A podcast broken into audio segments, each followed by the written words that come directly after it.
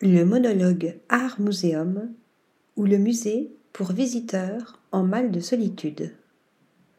Le contact humain.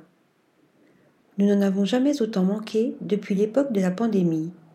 Et pourtant, qui n'a pas rêvé d'un musée entièrement vidé de ses visiteurs pour profiter au maximum, et un peu égoïstement, d'œuvres d'art et de lieux incroyables?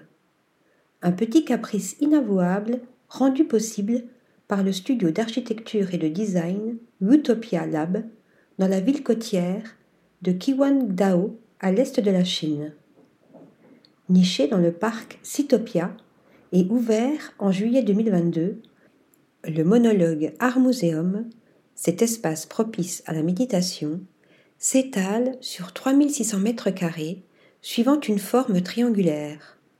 Le bâtiment se divise en plusieurs monolithes combinés avec des murs, des couloirs et des espaces ambigus.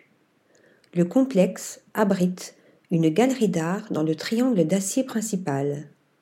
En son cœur, une cour avec un bassin est accessible via un sentier sinueux.